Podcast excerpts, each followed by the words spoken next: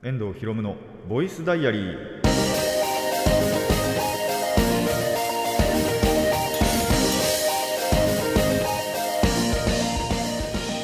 ラジオの前の皆さんこんにちは。遠藤博夢のボイスダイアリー。パーソナリティの遠藤博夢です。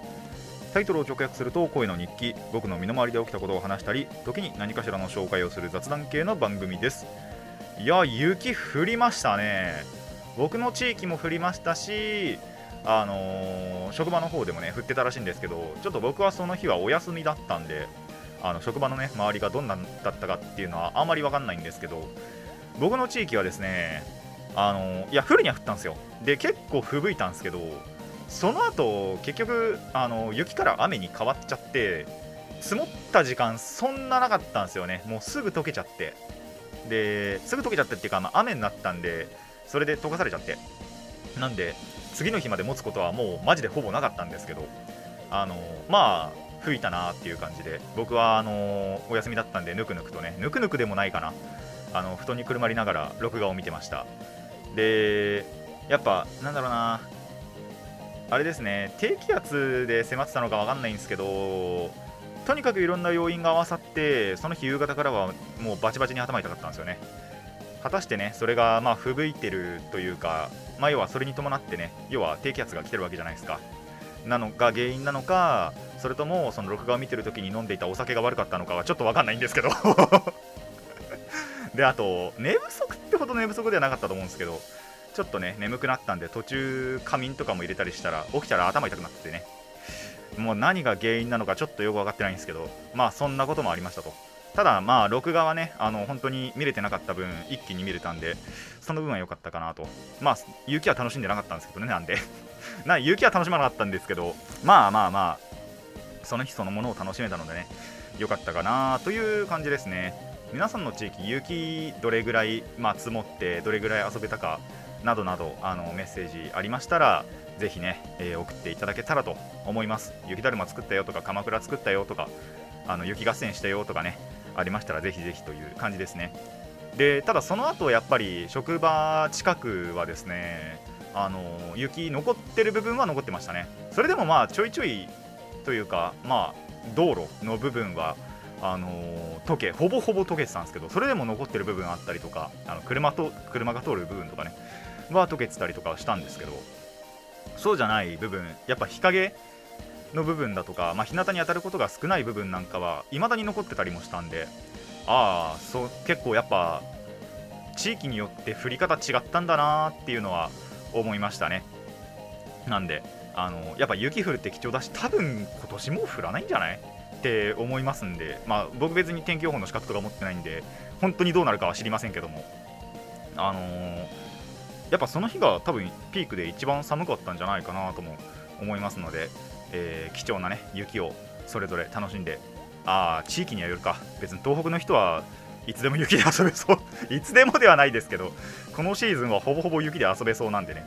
あのそうじゃない地域の方雪が降るのがね貴重な地域の方はねそこの機会に、えー遊んでいただけたらと思います。という感じで、えー今回、ま、メインで話す話別に雪何も関係ないですけどもね。あのー普通に本編の方を始めていきたいと思います。遠藤ひろむのボイスダイアリー。今回はこんな1ページです。遠藤ひろむのボイス。ボイスダイアリー。改めましてこんにちは遠藤ひろむです、えーまあ、今回もね雑談していくわけなんですけども、まあ、大きな見出しとしてはプリキュアの話ですね、えープリキュアがあの切り替わったタイミングなのでその2つの作品をね、あのーご紹介していきたいと思うんですがまずは、えー終わった方の作品「ヒロクラスカイプリキュアが」まあ、最終回を迎えてで全体的な感想なんですけどもあのー面白かったとは思いますもちろん。だし挑戦的なねことをすごいいろいろした作品ではあったんですけど、まあ、先に言っちゃうと初心者というか例えばなんあの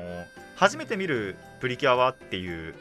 あの質問って結構よくあると思うんですけどこれに対して回答できるものではなかったなっていう感じはありますね。まあ順を追って説明するんですけどそれこそなんですけど、まあ、ヒロプリではですね、まあ、今までやっぱプリキュアって可愛いの方が優先されがちで可愛くてまあ強いっていうのが優先されてたと思うんですけど今回は可愛いとかっこいいの両立だったなっていうのはやっぱり思うんですよねそれこそその主人公というか、まあ、メインのえっ、ー、と、まあしょえーと、1号プリキュアといえばいいのかな？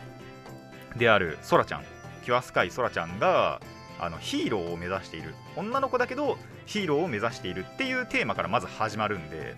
やっぱそのヒーローイコールかっこいいなんですよね。だしやっぱりそのかっこいいシーンというかそういった部分が多かったなと。やっぱヒーローを目指してるちゃんとヒーローを目指してる子なんだなっていうのはもちろんちゃんと伝わって。なのでかでただやっぱ可愛いなんだろうシーンとかも結構あったんですよ。なので可愛いとかっこいいがちゃんと両立されてたなっていうのはもちろんありますしでただだからなんですけどそのメインターゲットである女児層 5, 5歳から6歳ぐらいの、えーと、女の子に対してそれが響いたのかなっていうのはまあもちろん僕分かんないんですけどその辺は。例えば例えばっていうかその今の子たちがそういったかっこいいものも受け入れてるのかまだそういうのを受け入れてない世代なのかっていうのが分からないんで何とも言えないんですけどまあその辺に要は響いてたら成功だったのかなとは思いますね。あのまあ古い考えかもしれないんですけどやっぱり女の子ってどうしても可愛いものの方が目がいくのかなとは思うのでそれがかっこいいに置き換わった時にあのそれ果たしてそれを受け入れているのかな今の子は受け入れているのかっていうのはちょっとまだ、あのー、まだというかわからない部分ではあるのでまあそこに響いてれば成功ではあったのかなとは思いますね。で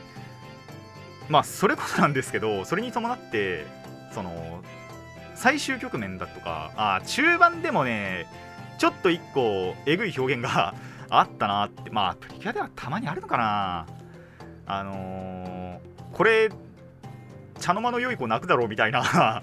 そういっったところもあったりしたのでそういった部分も攻めた作品だったなとは思いましたね。その辺のシーンに関しても、あのー、受け入れる女の子メインターゲット層はいたのかなっていうのはちょっと思いました。まあいれば OK でしょう。僕はそれを観測してるわけではないので何とも言えませんがそこが受け入れられてれば、えー、成功ではあった作品なのかなと思いますね。ただまあそれこそなんですけど僕ってそのそれ以降、えーと、プリキュアの後である、まあ、仮面ライダーとかスーパー戦隊も見てるような人間なのでそういった人間からは受け入れられると思います。なぜならかっこいいを見てるからあの仮面ライダーとかスーパー戦隊とか、まあ、それこそウルトラマンとかのヒーローものが好きなそういった層も取り込めるのかなとは思いますね。なので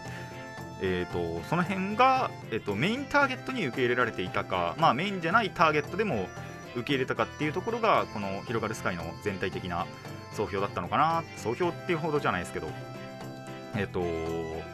成功してるのかどうかっていうのはそこにかかってるんじゃないかなと思います。でやっぱストーリー的にもやっぱ全体的には見やすかったものではあるんですけど、えー、と目指すのがやっぱりヒーローあの女の子でありながらヒーローを目指しているっていう部分だったりとかあとレギュラーでね1年通しての、えーと、メインの仲間として男子プリキュアがいたことだったりとか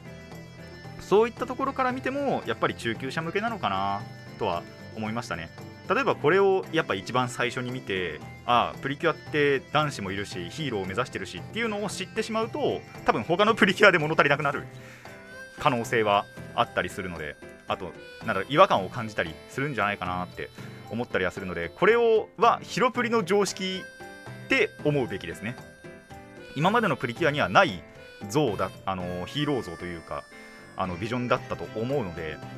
あのまあ見てもいいんですけど多分そうなると他の作品に違和感を感じるんじゃないかと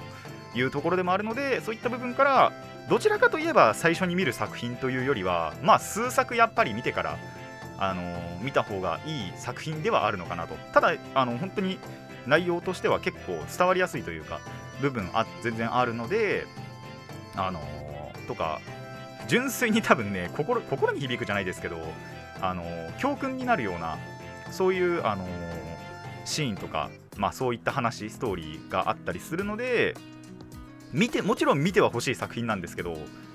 最初にすると違和感感じるのかなっていうそういった作品ではありましたね。なのでまあ本当に否定の的な意見ではないんですけどもぜひ見てほしいけどえー、っとまあ数作品見た後に見た方がいいのかなと思うそんな作品でございました。でもねあのいい作品だったのでぜひいつかは見ていただきたいなと思います。これから見る方にに向けての お話なんですけども。っていうのが、まあ、広がるスカイプリキュアでしたね。で新しく、えワンダフルプリキュアが、えー、始まりましてもうすでに僕も1話を見たんですけども、えー、引き込まれましたね。これすげえ作品になってくなっていうのはちょっと思いました。これもまたね挑戦的な作品になっているのでこれからちょっとその辺を紹介していくわけなんですけども、まあ、まず、えっと、タイトルからすごくって今までそののプリキュア作品、まあ、広がるスカイまでってちゃんとプリキュアがカタカナだったんですよ。プリキュアの部分タイトルのプリキュアの部分が。今回のこのワンダフルプリキュアなんと全部ひらがなです。まあその辺に関しては別にいいかなっていう感じではあるんですけどこれが果たしてねもしかしたらこの後何かの複製になるかもしれないのでその辺は見守りたいなというところですね。でえっ、ー、とまあちらっとね前回だか前々回だかでも言ったと思うんですけどもえっ、ー、と犬がプリキュアになると。なんならすでに公開されてる情報で猫もプリキュアになるとこれえっ、と今までも例えばその犬型の妖精だったりとかがえーと、変身すること、まあ、なんなら妖精がプリキュア化することっていうのはやっぱりあったんですよね。パートナーである妖精がなったりだとか、あのー、今まで一緒だった妖精赤ちゃんだったのがいきなりプリキュアになったりだとかっていうのももちろん今まであったんですけど今回のこれってあのよくよく考えてみたら本当にあの要は僕らと同じ現実世界にいる普通の犬が、まあ、不思議な力を得てまず人間化しますと。あのなんで元は本当に妖精でも何でもなくただの犬なんですよ。が人間化してでそれがまためちゃくちゃ可愛いんですけど 小麦ちゃんがねめちゃめちゃ可愛いんですけどあのー、でかつその人間体の状態でプリキュアになるとあのー、僕てっきりねそのプリキュアになる瞬間だけ人間化するのかなって思ってたらそんなことないらしいですね。なんとあのちゃんと擬人化します。っていうことで。あの、女の子にちゃんとなってそこからプリキュアになると。いうプロセスは踏んでましたね。1話を見たところだと。なんであの、まあ一応レギュラー4人いるんですけどそのうちのまあ犬と猫はそういう感じになっていくのだろうと。でもう2人は飼い主です。そのなんでえっ、ー、といろはちゃんがねケアフレンディになったりとかってなっていくんですけど。でまあねストーリーはまあまだまだ1話だけなんでわかんないんですけども。ただもう普通に1話第1話の引き込みが僕の中では結構強かったんでまた1年ね楽しめる作品になるのかなとは思いましたね。まあであと結果なんですけどあ可愛ければ何でもいいんだなって思いましたね自分が。もう自分はとにかく可愛ければ何でも受け入れてしまうんだなっていうのはちょっと思ったのであのー、これからねまた1年楽しみにしたいと思います。で本当に一瞬こうちょっと考察パートというかに入るんですけどあのこのえっとワンダフルプリキュアが始まるたかちょっと前ぐらいからなのかな。えっと2017年に放送してたキラキラプリキュアラモード が YouTube で無料公開され始めたんですよ。なんか関係あんのかなと思って。まあ一応どっちも共通点としてはあのー、動物がモチーフになっている。まあワンダフルはもう動物そのものがプリキュアになるんですけど一応キラキラプリキュアラモードだと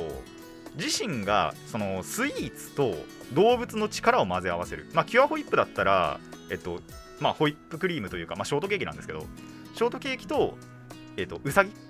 の、えっと、力を合わす力を合わせてっていうかその2つの属性で、えっと、キュアホイップになるっていう感じだったり。まあもう一人カスタードぐらいとか。カスタードだったらカスタードプリン。まあプリンなんですけど。プリンとリス。掛け合わせて、えーと、キュアカスタードになるみたいな感じで、まあ、動物とスイーツを掛け合わせてプリキュアになるんですね。なんで、まあ、動物という点では確かに意識というかはその辺は同じなんですけど別に動物ってだけだったら一応他にもそれこそえっとヒーリングッドだとかあとあれかデリシャスパーティーだとか。まあその辺は近いからなのかな。なんかある程度離れててかつ動物つながりっていうことなのかまああのー、キラキラプリキュアラモードがなぜか YouTube で無料公開されているのでもしかしたら映画で共演するのかもしれないですね。っていうのはちょっと思ってます。だって何の理由もなしにいきなり公開するかなってちょっと思ってるんですよね。なんでちょっとその辺なんかも期待しつつまあ仮になくてもねああ何の意味もなかったのかと思いながらそれか本編中でコラボしてもいいかもしれないですね。もしかしたらあるかもしれないそんな世界線を期待して。まあそれこそあの24年中いつになるかは知らないですけどもあの魔法使いプリキュアの続編がね出るっていうこともすでに公開されているのでまあそういったつながりももしかしたらあるのかもしれないですね。なのであのー、その辺も期待しながらね、あのー、本編そのものももちろん楽しんでいこうと思いますし、えー、始まったばっかでねそれこそ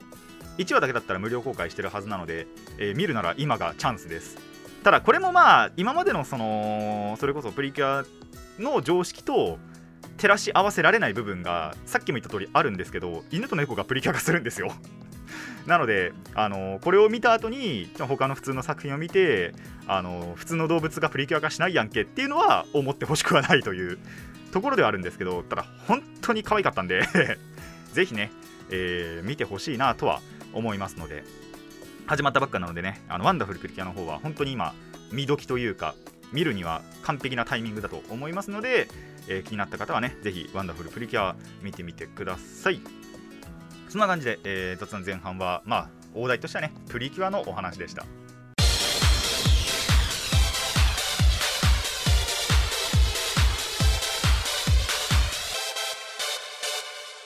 遠藤ひろむのボイスダイアリー、えー、後半はですね、まあ、純粋に最近行ったカードゲームの話でもしていこうかなと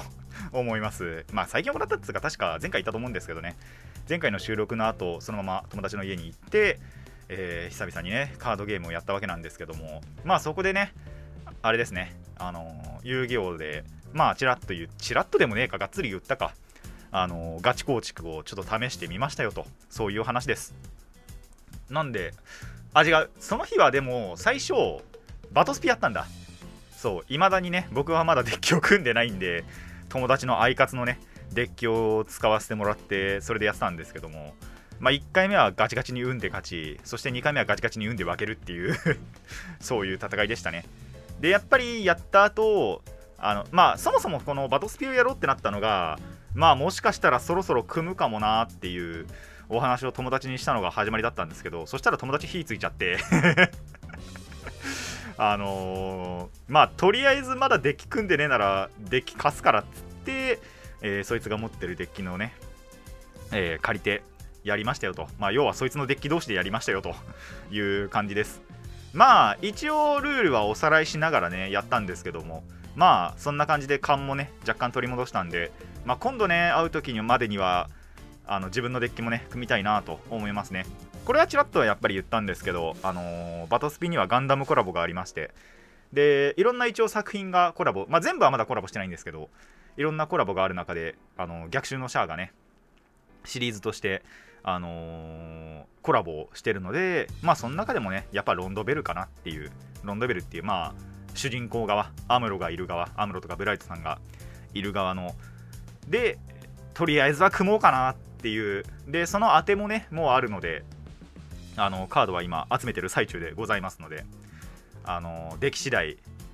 挑んでいこうかなと思います。まあちょっといつになるか分かんないですけどね。そう、カードを一応探してはいるんですけど、何分ちょっと前のテーマなんですよ。で、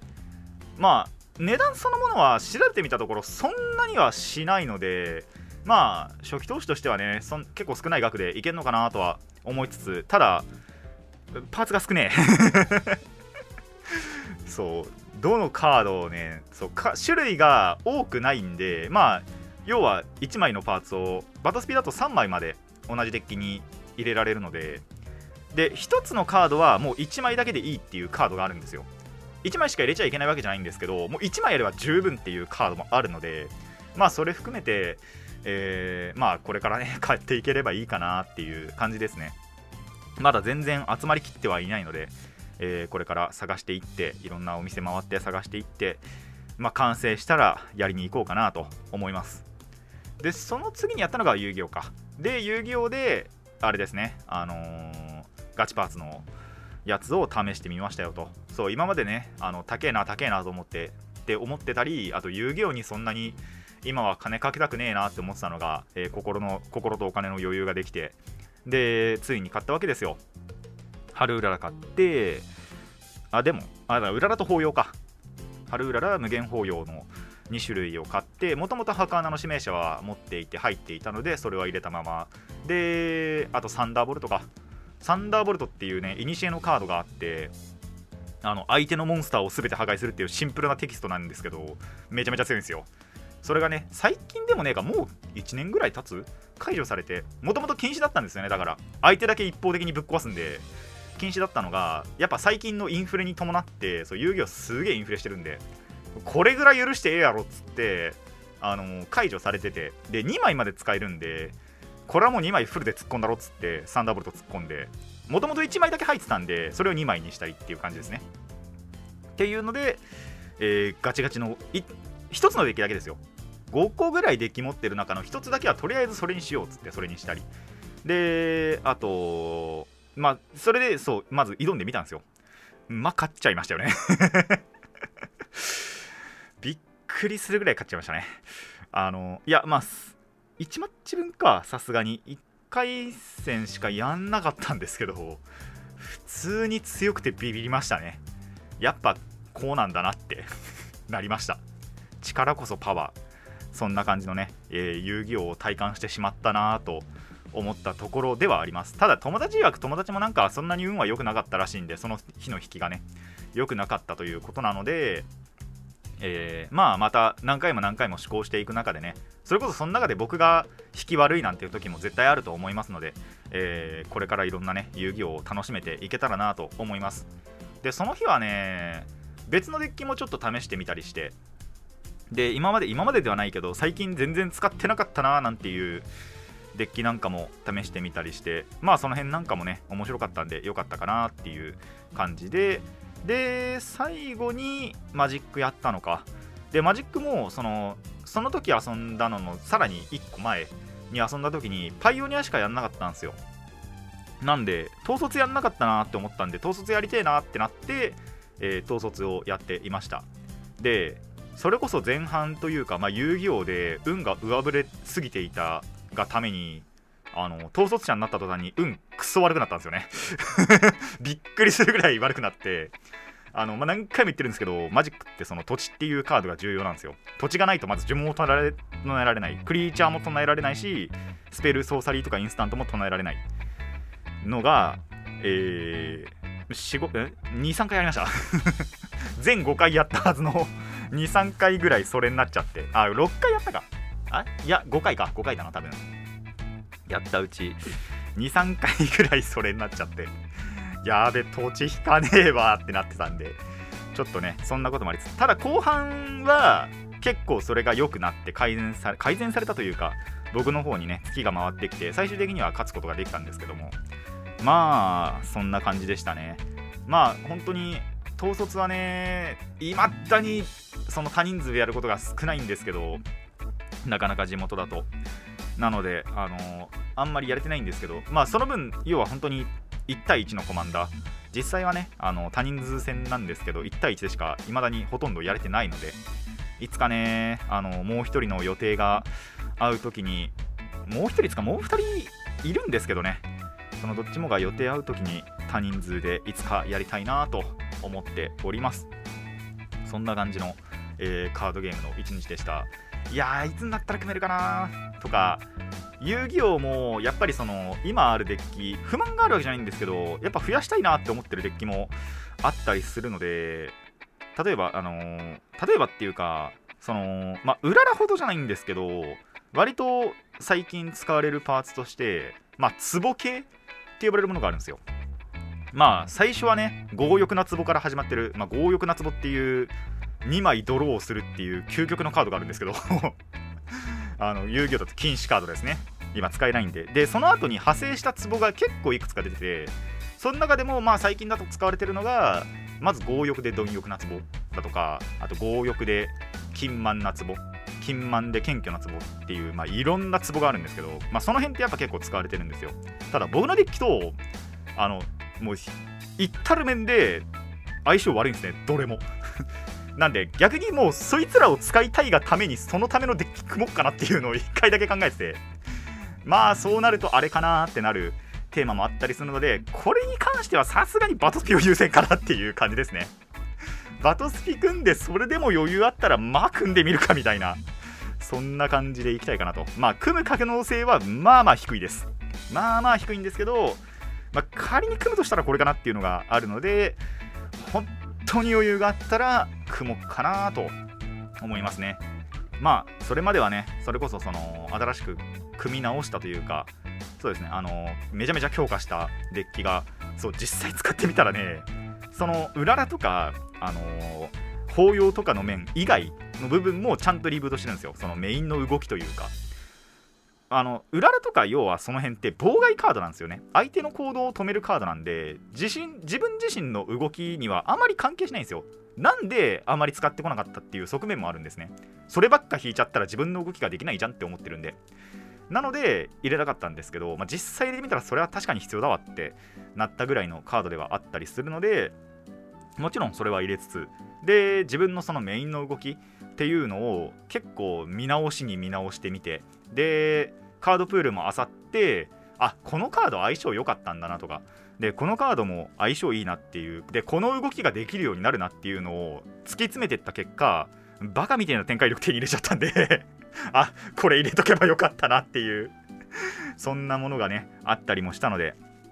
まあこれからもねいろんなルート開拓したりだとか、あのー、他のカードを入れてみてこんなコンボもできるんだなっていうのを試してみたりしたいんですがもう僕が開拓者になるしかないんですよ。何かっていうと僕の使ってるそのデッキ他に使ってる人がいないっていう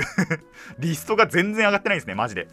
なのでまあ本当にこれは本当の意味でねマジで自分で開拓していかなきゃいけないなって今思っているので、えー、どんどんどんどんね強化していけたらなと思います。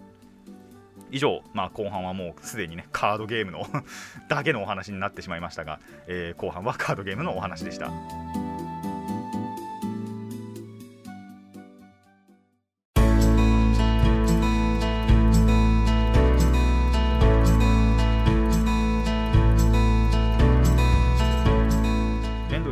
スダイアリーそろそろお別れのお時間になってまいりましたこの番組ではお便りを募集していますラジキャスネットのメール送信フォーム、えー、X そしてマシュマロまでお願いします、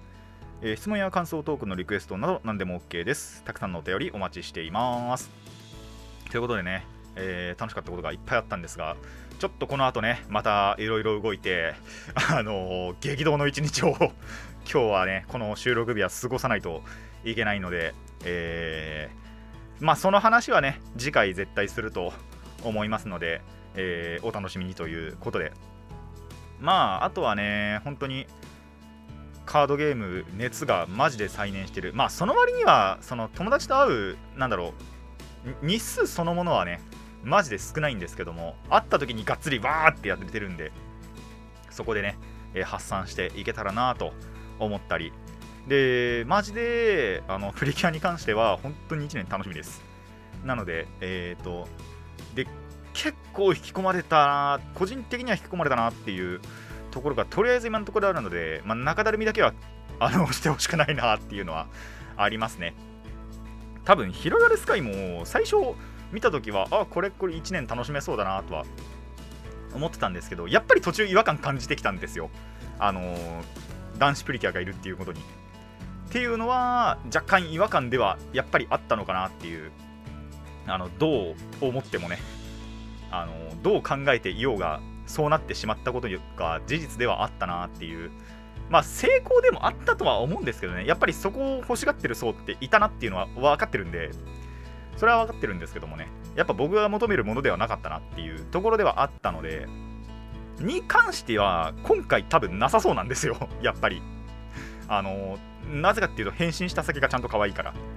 なので、えー、それがね続いていただけたらなっていうのは、えー、期待していますしまあそれこそ、あのー、キラキラプリキュアラモード、まあ、別に一番好きな作品ってわけではないですけどもこうやって過去の作品なんだろうな掘り起こしてもらえるのってちょっと嬉しいなってやっぱり思いますのででそれこそキラキラなんてだって僕見た2作目ですからね。